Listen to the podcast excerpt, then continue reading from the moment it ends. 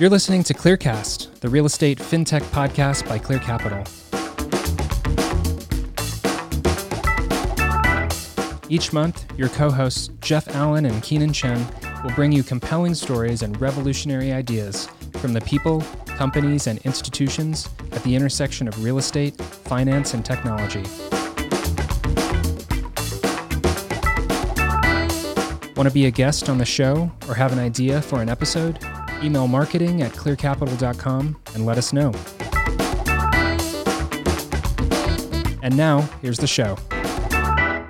Hey, and welcome back to Clearcast. This is episode three. I'm Jeff Allen, EVP of Valuation Strategy for Clear Capital, joined again by Keenan Chen, uh, EVP of Corporate Strategy for Clear Capital. Keenan, how are you? Hello, hello. Doing doing all right. We've got an awesome episode this week. We are joined by Natalie Goodman, who is the founder of Incentifind, a super cool company um, that's doing some very interesting things connecting uh, property owners and, and property builders to green incentives. So we've got her coming up for an interview to talk to us a bit about what Incentifind is up to. And before we dig into all that, uh, Keenan and I will kind of check in with one another. Keenan, I'm checking in with you. Quarantine is 10 or 11 weeks in now. How are you holding up? I'm I'm doing you know I'm I'm doing okay. I've been uh, been definitely getting out on my on on my on my bike a bit more and and uh, enjoying the the outdoors. Um, but I've also been rediscovering my love of skateboarding. Ooh. And I have managed to um, to not kill myself yet, so I'm doing great. Falling doesn't feel the same as it used to. I I don't know if it ever felt good, but it it definitely never felt this bad before. So, uh, are you falling more often, and that's why it feels worse, or just pain in general at your advanced age?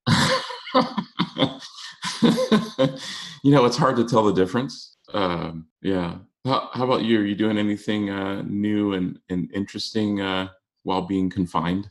Uh, you know, we we uh, my wife and I have decided we need a project um, something that uh, will um, force us out of our, our routine of you know work and then sit around work and sit around. So we uh, we actually so i'm mostly quarantined up at our, our lake place in western wisconsin. We decided that we were going to take the plunge and buy uh, like a scandinavian barrel sauna and we're having it shipped to us from canada and then we're going to put it together and it's going to be in the woods outside our cabin.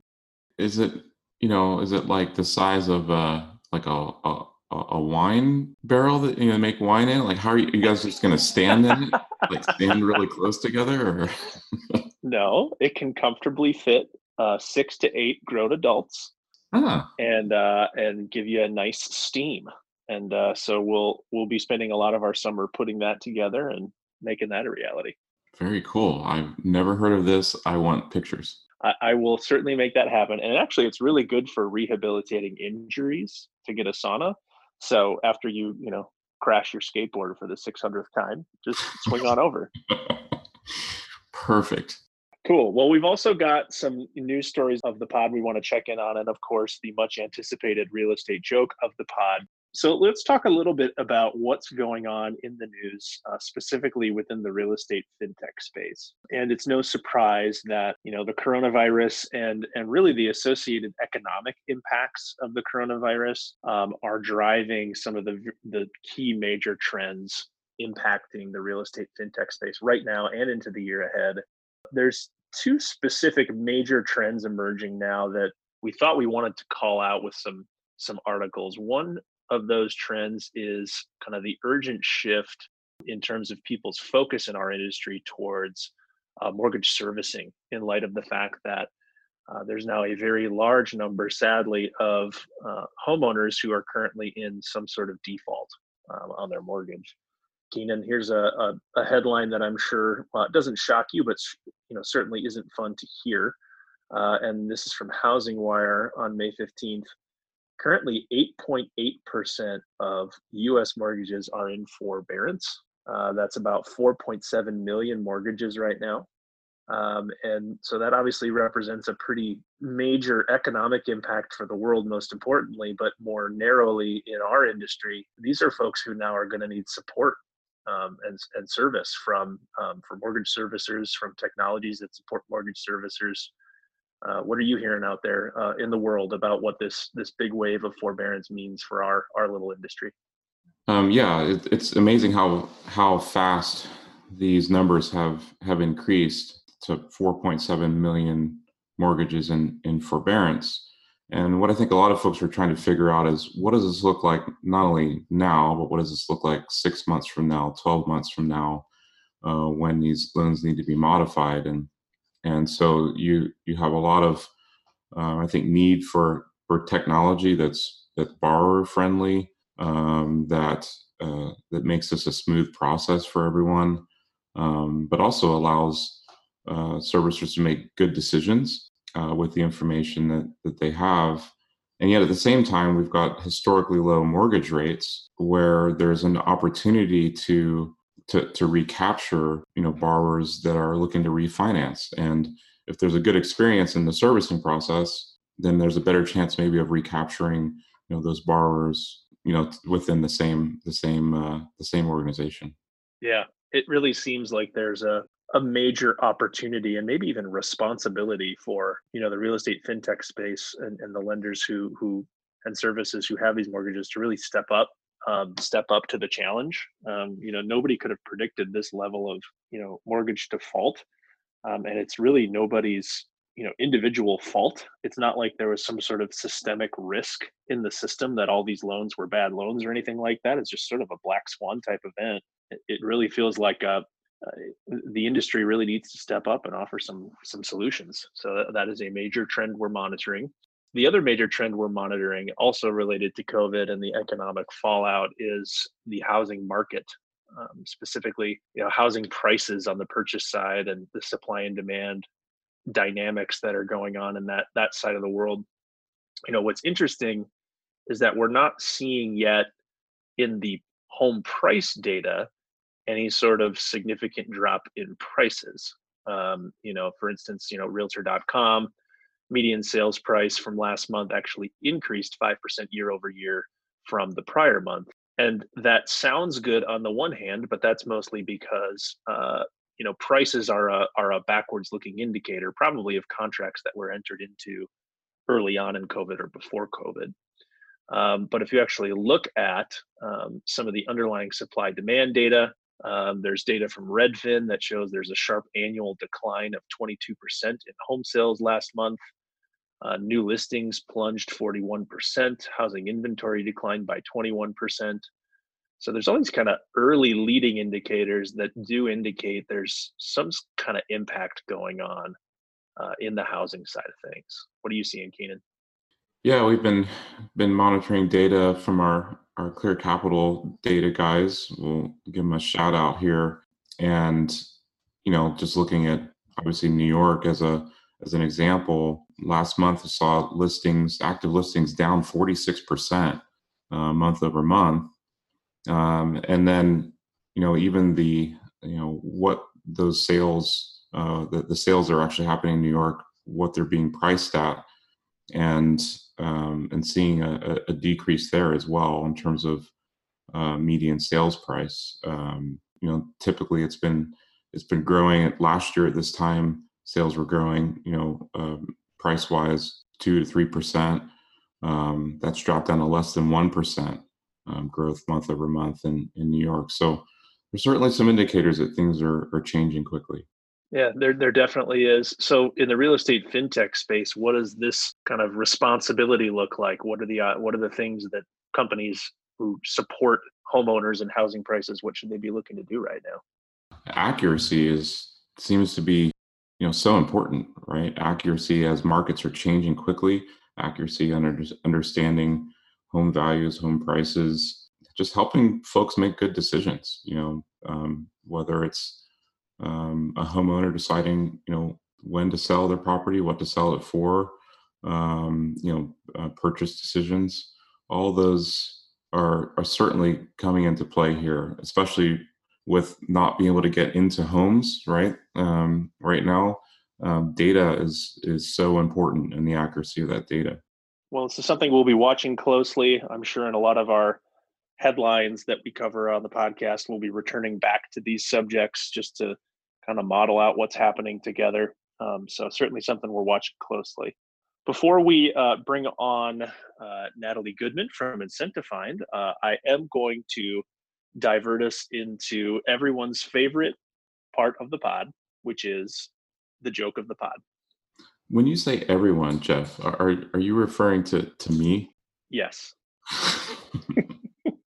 For the record, Keenan hates this segment, but uh, once again, now after episode two, every single piece of feedback that I have received, maybe not every single, but most of it, was related to the jokes of the pod. So I feel like you need to give the jokes of the pod their due. I, I just sense some exaggeration going on there, but I'll, I'll roll with it. okay. Well, this one uh, I'm very proud of. This is an original joke that I wrote over the weekend, and I had to workshop it over, I would say, several days. So a lot of a lot of thought and time went into this one. So there's a real estate agent in Atlanta. You with me so far? Um, I'm with you. Okay. And the real estate agent is having a really hard time selling a house that he's listing. It's just a really weird property. And the, the problem is the house only has half bathrooms. There are no full bathrooms. Have you ever heard of that?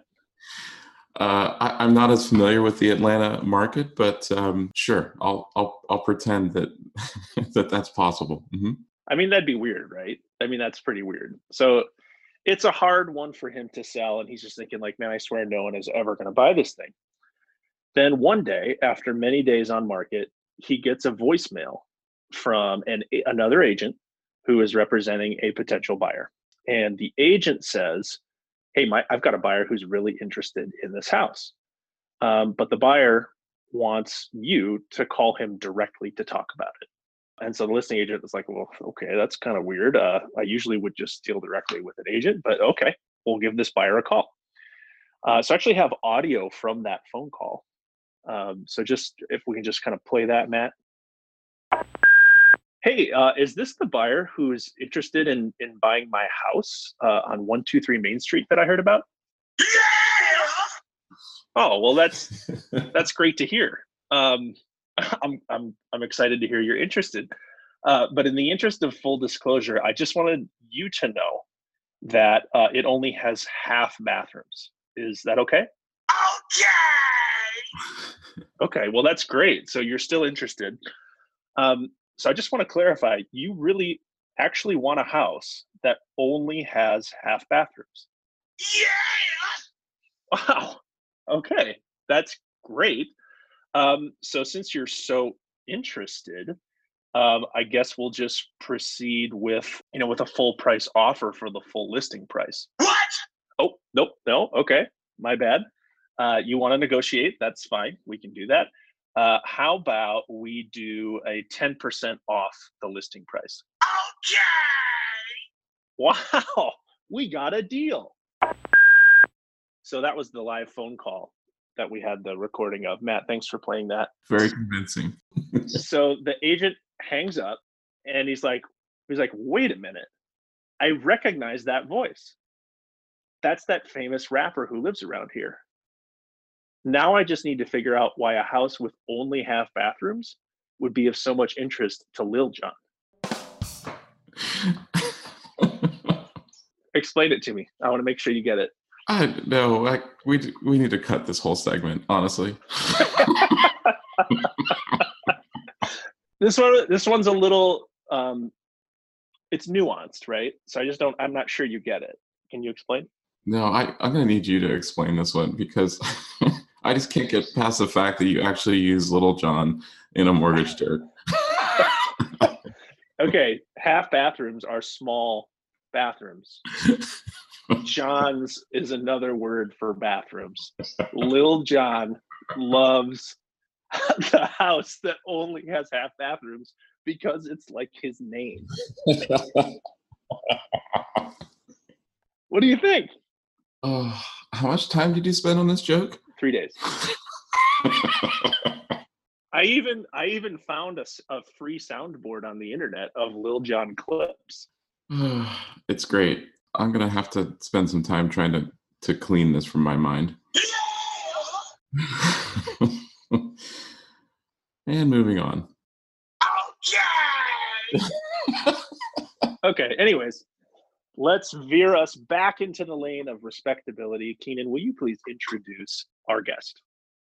We're very, uh, very honored and pleased to have um, a great guest with us, and really, I think an area that uh, is one you don't hear a lot about, and so we're really excited to to learn, learn, and, and dig in more um, to uh, the world of of green incentives. And so we're, we're joined by Natalie Goodman, who's the the founder of Incentifind, um, which is uh, the nation's go-to database for green incentives.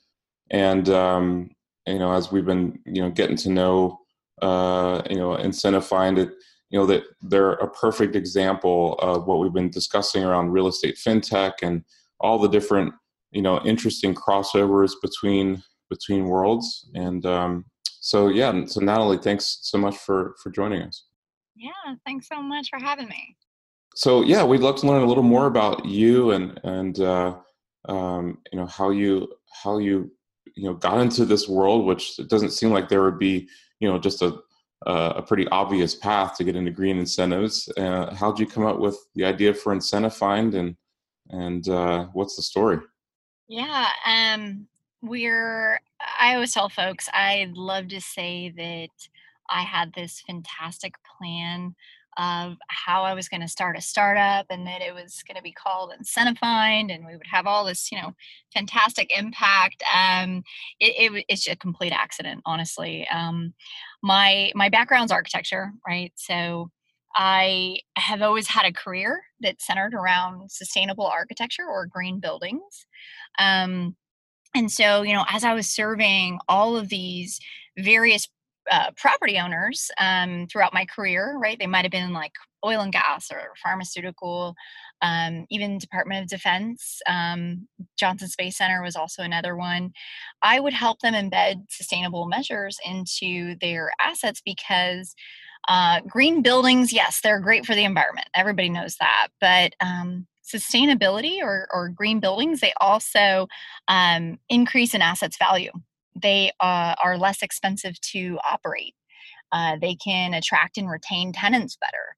Um, and overall, green buildings are just healthier buildings. So it was for those reasons that I served um, a lot of these owners and helped to embed these these measures. And so my career kind of took me all over the United States as well as, you know, all over the world. Um, I returned to the U.S. I'd say like, oh gosh, four four years ago.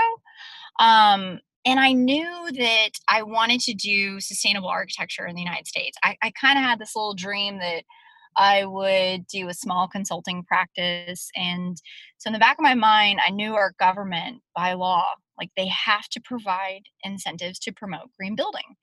And so, I got on the internet and just started searching around, thought for sure someone had created a database that would coalesce all of these, right? That would monitor all of these incentives. And I could use those incentives as this tool or this aid to help more property owners go green, right? I could use it as part of my consultancy. Um, and even though I just I kept searching, I couldn't find anything. So I had a friend at the Department of Energy. I phoned him up and I just said his name's Paul, and I said, Paul, um, I where's this database? Um, I know by law you guys have to, you know, provide all of these incentives, and I just I need access to a to this database.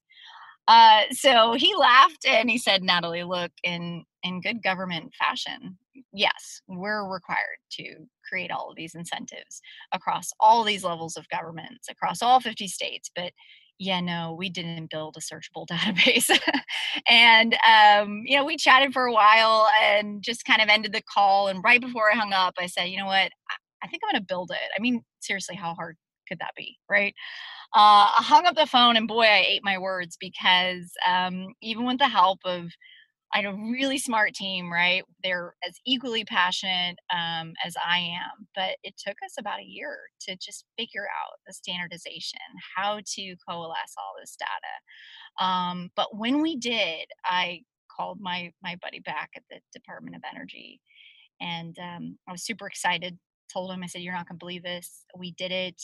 We have federal, state, county, city, utility level government incentives, all 50 states. We have energy efficiency and water conservation and renewables and electric vehicles, economic development. You know, I told him we built this database that actually reflects how, you know, buildings and homes are constructed and upgraded, which is um, holistically, right? So he just kind of was silent. And you know, I was like, "Are you, are you there?" And you know, he goes, "I didn't think you would actually do this." Um, so, like, like, what's wrong with you? Yeah. So, uh, you know, he just kind of told me, he's like, "This is actually a really important resource, Natalie." Um, and I that resonated with me. Um, you know, I, I remember just not sleeping for a couple days and thinking, oh man, my little tiny consultancy that I selfishly wanted to build this database for. I was like, I can't do that anymore. I need to make this, you know, accessible to property owners uh, across the United States. Um, so that's essentially when Incentifind was sort of born. And um, I'd say we began our startup journey about um, early 2017. And I don't know, we've kind of just been trailblazing ever since. That's awesome. Yeah. And, and what's so fun about your story um, is you have to do so much uh, unglamorous work to make it a reality. Um, you know, when people think about a startup and, you know, creating a startup, they often think about, oh, we're going to have really slick UI and we're going to have great customer experience. And, and that's all very important. But your guys' business is essentially built on like very difficult tracking of information, which is pretty unglamorous. You know, governments have a stereotype for not being easy to work with. So what's that been like for you? What what's what was the process like of getting it set up, figuring out where to go? How do you maintain it day to day? Give us a, a peek inside the the unglamorous but important work.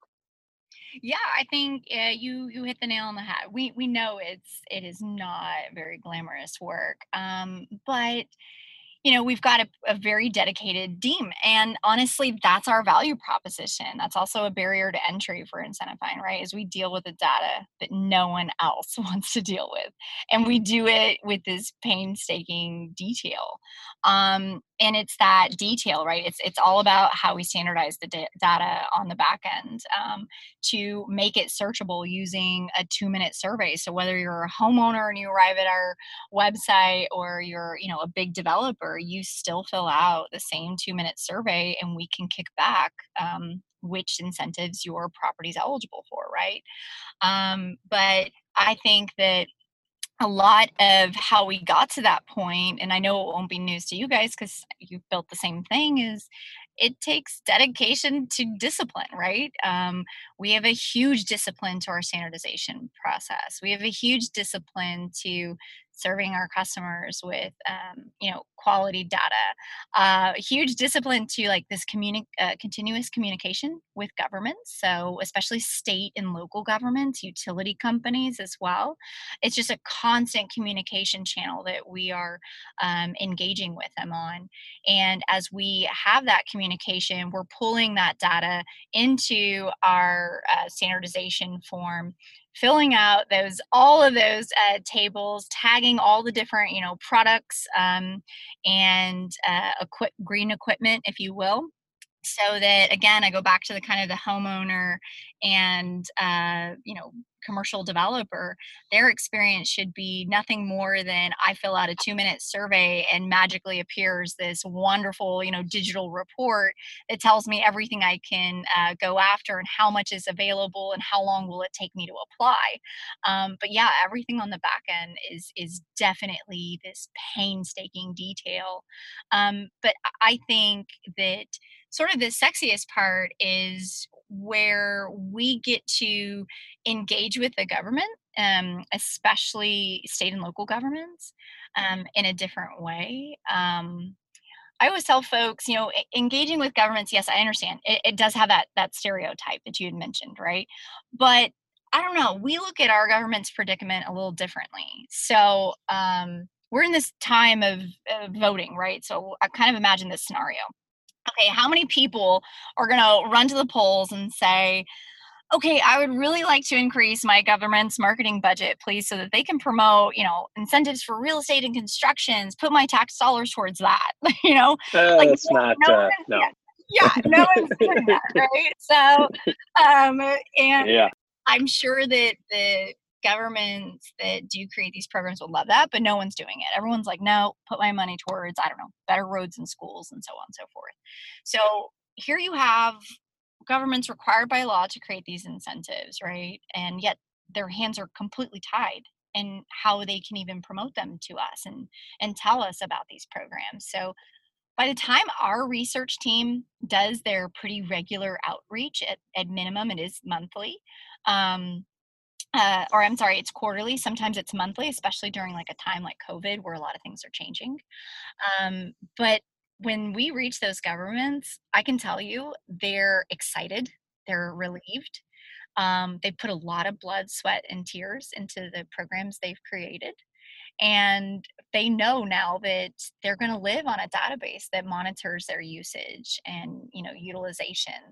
Um, they're going to be on a platform that property owners know to come to as sort of like this you know one stop shop for all incentive types whether it's um, i don't know energy efficiency or water conservation or um, renewables like solar right so I don't know. I'd say our uh, relationship to a lot of the state and local governments, especially, is one with a lot of excitement um, and relief, right?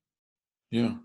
So uh, I mean that, that brings up a good point with um, the different types of incentives. I mean, I, I, you know I think there's maybe a perception, you know, when you think about you know green building, especially on the commercial side, that it's it's pretty complex or it takes you know a lot of really specific expertise we have toward you know various like data centers and things that have gotten their energy efficiency ratings. And um, the idea of applying that to your house seems kind of daunting. So what are the what are the common you know types of incentives you know that a homeowner would be interested in? And is there a big barrier to entry or is it pretty simple yeah, no, I think that's a good question. And for homeowners, um, I'd say without a doubt, uh, the most common type of incentive, or I should say the largest incentive category in our residential side of uh, our database is going to be energy efficiency, right? So if we think of a home, think of all, anything that touches the energy system.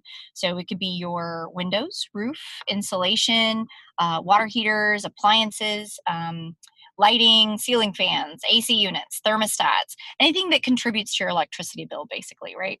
Um, and let's go back to kind of the governments that create these incentive programs. They know that if those programs are too daunting, that a homeowner is really going to be detoured from from um, taking advantage of it. And the whole goal of these incentive programs is to transform the market, right? So um, a lot of the residential incentives are quite simple. So let's take a, I don't know, an appliance, right? Uh, let's say you wanted to upgrade your water heater because that's one of the more popular categories, especially with homeowners. Um, it, you simply can show, or you can look at our digital report, and it's going to give you the steps to follow, especially if you're a homeowner, how to how to capture that incentive. And the steps could be as easy as this. You know, just double check that you are, you know, uh, paying your bill to you know xyz utility company right just believe it or not, you've got to get that level of detail on there. Um, after you've kind of checked that box, um, go ahead and download this purchasing form for the water heater. Uh, they download it, fill it in, and um, it'll say, you know, take a picture of your receipt and either snail mail it back to this address or you can email it to this point of contact. And your reimbursement, cash reimbursement, will show up in, I don't know, four to six weeks, right? So we really try to manage all of those expectations, but believe it or not, homeowner incentives can be that simple. Um, but for the ones that, for the incentive programs where it does become a little bit more complex, like solar, um, the way the incentive program is written it won't allow the homeowner to necessarily apply by themselves. It will require that the homeowner work with what's called a preferred contractor. And so, um, whoever's offering that program, let's say it's the utility company that's offering the solar program, they will have a list of preferred contractors. And so, the homeowner, if they want to elect that program, they will go to a, a hyperlink that we typically put on the report that says choose one of these uh, preferred contractors. They will make sure that your application's uh, completed in accordance to you know the program requirements, and you will see it reflected on your solar bill. So or your proposal, right, for for the solar installation on your home. So in other words, if it is does become complex, the they will typically require that you know some sort of trained contractor get involved and do that fulfillment on the homeowner's behalf wow yeah there is a lot of complexity to this process um, and just hearing you describe sort of the, the day-to-day stuff and the nuance that you have to know to manage this it really drives it home um, you've mentioned a few times that the uh, you use the phrase that the government is required to offer these incentives or these these companies are required to offer these incentives. For those of us who aren't super close to kind of the background of that, what what are where do those requirements come from? Is that a federal mandate? You know, how, how do these things come about? Yeah, um, I, I'll just kind of keep it, you know, a high high level because um, it varies state by state. But yeah, I mean, some can be a federal mandate. I think um, most folks would be familiar with, you know, the ITC incentive program applied to solar, for example. Um, it's a tax incentive, really popular. If you t- go to any solar installer, whether residential or commercial, they're going to know about that particular incentive, right? Um, but you get down to the state levels, and they're typically going to um, either have their own state programs um, or they're going to say, you know what, we'll pass it on to the more localized levels. So it could be a county uh, incentive, it could be a city incentive. Um, and then you have the utility companies as well that will offer their incentives. I think the, the benefit for governments to offer a lot of these incentives really kind of boils up to the fact that we've got growing populations, growing cities, right, and aging infrastructure. And it's a lot cheaper for them to uh, or I should say, a lot easier too, for these governments to offer up incentive programs and um, you know get folks to curb back on their consumption, right, whether it's electric or water, than it is for uh, our governments to try and convince us to uh, increase our taxes so that we can go and increase all this aging infrastructure. Uh, and one of my favorite stories from that is actually um, Austin Energy. So um, I think we all know Austin is one of these cities that um, is just growing like crazy. Um, so the utility, the city of Austin actually owns their utility company, and the utility company said, um, "We are going to, with all of this growth, we're going to have to open up, you know, a new uh, power plant, um, or we could offer up um, incentive programs, right? So I don't have the exact dollar hands on on hand, so don't quote me on this, but let's just say the power plant was seven hundred million dollars, right? Um, Austin Energy said, well, why don't we give away tens of millions of dollars to energy efficiency programs for our residential and commercial sectors, and let's see if we can get folks to curb back on their consumption. Maybe we can mitigate ever having to build the seven hundred million dollar plant. And that's exactly what happened and so the the citizens of austin i mean ate those rebate programs up whether it was for their dishwasher or you know washing machine or lighting or if it was a big you know commercial build out of a hotel right? Um, they were able to curb back on enough consumption to completely avoid that you know hundreds of millions of dollars for a new power plant.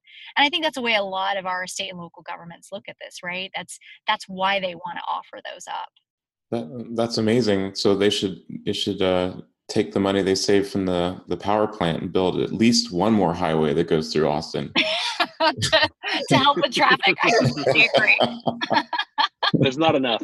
at least one. yeah. That, that that's an amazing story. I I um yeah, you know this this world is you know is uh is really intriguing. It just doesn't get the front and center, you know, a, a, attention. I, um, it, you know, I'm thinking about the way this is, you know, crossing over between residential, commercial. Um, what are you seeing as well on not only government um, uh, involvement, but on like financial institutions? How are they, um, you know, taking advantage of your uh, of of your service? Um, you know, when there's loans maybe attached to um, you know residential or commercial properties. Yeah, no, um, I think uh, so. Obviously, I mean, eh, my expertise, uh, without a doubt, lies on like architecture, engineering, and construction industries. Right? I didn't know the kind of impact um, or the way we would resonate in the lending industry. Right? So, I think earlier you mentioned um, there's quite a bit of like overlap between real estate or prop tech and fintech. Right? Um, so I think it's pretty obvious what we do for real estate or prop tech, right? Our incentives they help to reduce the cost of construction for property owners. Um, but also in, in reducing the cost of construction for those property owners, we help the architecture, engineering, and construction industry sell more services or product, right? Because when you can reduce the cost of a, a project, maybe that owner can then reinvest that that um, those cost savings and i don't know increase their scope increase square, square footage go for that technology that might have been a little bit outside of the budget right um, maybe it helped an ancillary building uh, pencil now so that's sort of the value proposition um, and, and impact that we have for real estate. But for fintech, um, we started scratching uh, the surface here, I don't know, over a year ago, a little over a year ago. And we found that our data um, can really empower um, lenders or maybe those uh, serving them to uh, be this incredible resource to their borrower base um, simply by making borrowers aware that these cost saving incentives um, uh, even exist. Uh, and when borrowers are they're made aware of these incentives and i think more importantly when when borrowers can see how easy it is to go on to capture these incentives um, then they can take those cost savings and theoretically they could pay back their loans faster right so i think a lot of lenders saw that it could possibly de-risk it but more than anything it was just a great synergistic value to the borrower base um, and we did work on um, and have created a, a, product where we can make borrowers aware of these cost savings without disrupting the loan closing process. Um, but it's been really cool to watch a lot of the lenders either use that product as like um, a competitive advantage, or maybe um, they can use it to market a new loan product. Um, some use it as sort of like this thank you for doing business with us or for you know closing a loan. Um, and I think just kind of watching this product evolve within this particular industry is going to be a really exciting one, especially if it can lead to um, things like loan generation, right? I think that would be the most impactful thing. Yeah, and and so now is the time of the podcast where we have to ask the same question that everybody asks everybody nowadays. Uh, COVID nineteen. Um, how has that impacted your world? Has it impacted your world, good or bad? You know, what what's what's the impact for you? Yeah, I mean, uh, yeah, I don't know a soul who isn't uh, affected uh, by this. So I kind of have to parcel that up a little bit. Uh, I'd say for business and team, we were always set up as a virtual company. It's just it worked for us in the beginning. Um, so the team, I'm happy to say, you know, they, they stayed healthy. Uh, everyone's still healthy, and it's been business as usual, right, for us. Um, okay, but the industries that we serve. Uh, so if we take the lending industry, and honestly, you guys are probably more of the expert here, uh, but the feedback we've been getting so is that they they're affected by um, digital notarizations, being inundated by these SBA loans, right? Um, but the lenders we either had already been engaged with or or you know just having some touch points especially during uh, covid they we were seeing a huge interest a growing interest i'd say in um, this sensitivity towards their borrowers and and the borrowers need being uh, that they're going to be hyper focused on cost savings right now right? And we have a database that is full of cost saving incentives. So um, i was really impressed with a lot of the lenders that we're engaged with just saying you know what can we do to kind of step up this engagement? What can we do? What else can we do to help our borrowers?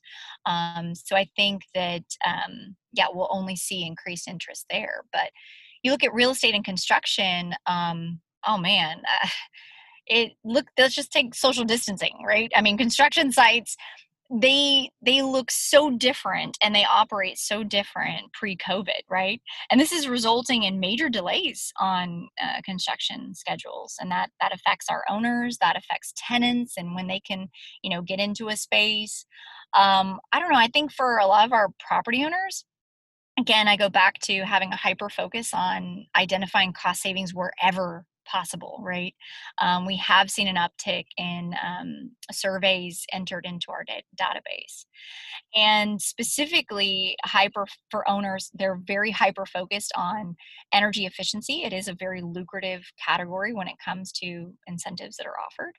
Um, one thing that we're noticing our, our owners do a little differently is that they're making a lot of their project decisions, the, the financing of these projects, on specific situations. So usually they would look at a lot of their um, assets like on a portfolio uh, wide and make big, broad portfolio wide decisions. Now it's eh, they are going granular on every project. So that really tells us they're diving in deep for any cost savings they can find. The other thing that we're noticing them uh, kind of pipe up on is um, they'll come to Incentifind and say, I hear you also have water uh, conservation incentives. I'd like to look at those. And the reason for that, especially on the commercial side, is because water usage in a commercial building can draw quite a bit of energy um, on that building. And so for these owners, they are saying, okay, I'm going to tackle the energy efficiency, but I want to go for the water conservation because, you know, I can also further reduce my my energy usage. So it's sort of like this two birds, one stone kind of thing, right? They're going to reduce their electric bills and their water bills all at once. Um, and then the category that has been checked the most as far as a technology during this time uh, for our owners has been um, controls or um, the capability to set like dynamic set points mm-hmm. um, because i think a lot of owners are skeptical of what occupancy is going to look like going forward right and not having the capability to control all of these dynamic scenarios that are happening um, we see a lot of owners that are really gearing up and asking for um, these complex control systems, uh, building uh, automation systems, things of that nature. Wow. Yeah, I was um, just reading some stats on, you know, the, the concern around um, folks returning to work and uh, especially in kind of big open spaces and, you know, circulation and, and, uh, and, you know, dealing with when you have a multi-tenant building, dealing with, you know, um, even each company not being able to control their own space, so to speak, um, I would imagine, and maybe you've heard of uh, pressure being put on on um, on property management and and other building owners to to update their systems. Are you hearing things like that? Uh, absolutely. I think they're going to have to. It's going to come from typically your major tenant uh, holders, right? They've got a lot of power. Um, but like I said, I think it's going to kind of first stem from a cost saving standpoint real estate is an incredibly uh, expensive thing to operate and so um, anywhere that you can reduce uh, you'll as an owner you're going to want to right? Um, and so in going green though don't forget that owners also increasing the uh, value of that asset substantially right? So if a disposition is in their future they could dispose of that asset at a higher value which would be great. Um, but even if an owner talking about pressure, right, to these uh, building owners. Even if an owner wanted to maybe sit tight and not make these upgrades, you have state and local governments that are saying, look, our economic road to recovery is going to be a green one. And I'm sure you guys have kind of seen that uh, come up in the news, and states are really kind of prioritizing that because uh, green projects, which are green home improvement projects or green commercial building projects, they do create more jobs, right? Mm. Um, there have been um, cities uh, like the one I'm sitting in, but also um, the city of St. Louis that has um, adopted this new energy performance standard. It's going to, in other words, it's going to require building owners to make improvements to reduce their energy use. So even if, again, if you wanted to sit tight, you might find yourself uh, with an asset in a state or city that's now mandating this sort of energy um, usage reduction or energy efficiency improvement. Um, and again, I don't think that's a bad thing. I think it, it's only going to increase the value of the asset. It's only going to reduce the monthly operating expenditures, um, and it's only going to create a healthier building environment. So um, I think there's just a lot of benefits all around. Um, from an incentive standpoint, I can tell you that there's been substantial modifications to a lot of the incentive programs. We're seeing um, utility companies, especially uh, expediting payments or these rebates, right, um, for projects. We're also seeing uh, programs that will say, look, we know that construction project was stalled. Um, or that project, you know, only hit a certain milestone, and then COVID came in and, and really just jarred things. Um, tell us about what milestone you hit. Let's see if we can do a, a partial payment or reimbursement. And that's something we've never seen at Incentifind. So lots of um, exceptions are being made. Uh, we've also seen utility companies reducing electric rates. We've seen them putting more funds into the coffers, if you will, or the buckets for their um, incentive programs. Um, because again, they know the same thing that we've been seeing, and that's property owners are going to need these cost savings if you know they're going to kind of make it through this this uh, tough time. Yeah, it is. It's definitely an interesting time. Well, uh, Natalie, thanks a ton for chatting with us today and talking us through your world. It is a fascinating world.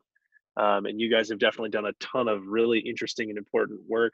Uh, as we wrap it up, uh, what is kind of the next big thing on the horizon for Incentifind that you're you're most excited about that you guys are working on? Ooh, that's tough because it's a lot of things. you got to pick one. I know, I know. Okay, well, I think folks always ask me, you know, what what's the one thing that kind of gets you up in the morning? So I'm gonna go back to that one because I think that's what is so exciting, especially related to all the things we just talked about, right? Um, it's going to be uh, not that it's any, anything new that we're uh, putting together. We've always had a data exchange program with our state and local governments. But I think now more than ever, um, sending them our anonymized search analytics, um, you know, will be I want to see what what comes back. I want to show them where property owners are looking for. Has the market interest and demand for going green? How has that changed um, in in the real estate and construction uh, markets? Right. Um, I, a lot of our data exchange program was designed to help transform the market. Um, and as I mentioned, you know, anytime I get asked as a founder, you know, what what's the one thing that gets you up every day? It's 100%. It's that. It's that market transformation. So um, I, I just want to see what happens with this new search analytics um, starting from January, you know, sort of to today. Um, see what's changed. Awesome. Thanks, Natalie. Um, it's been been uh, hugely interesting. Definitely wish you the best of best of luck navigating through these times and uh, making lasting change. Uh, really appreciate the time. Definitely. Thanks so much, guys. Y'all have a good one.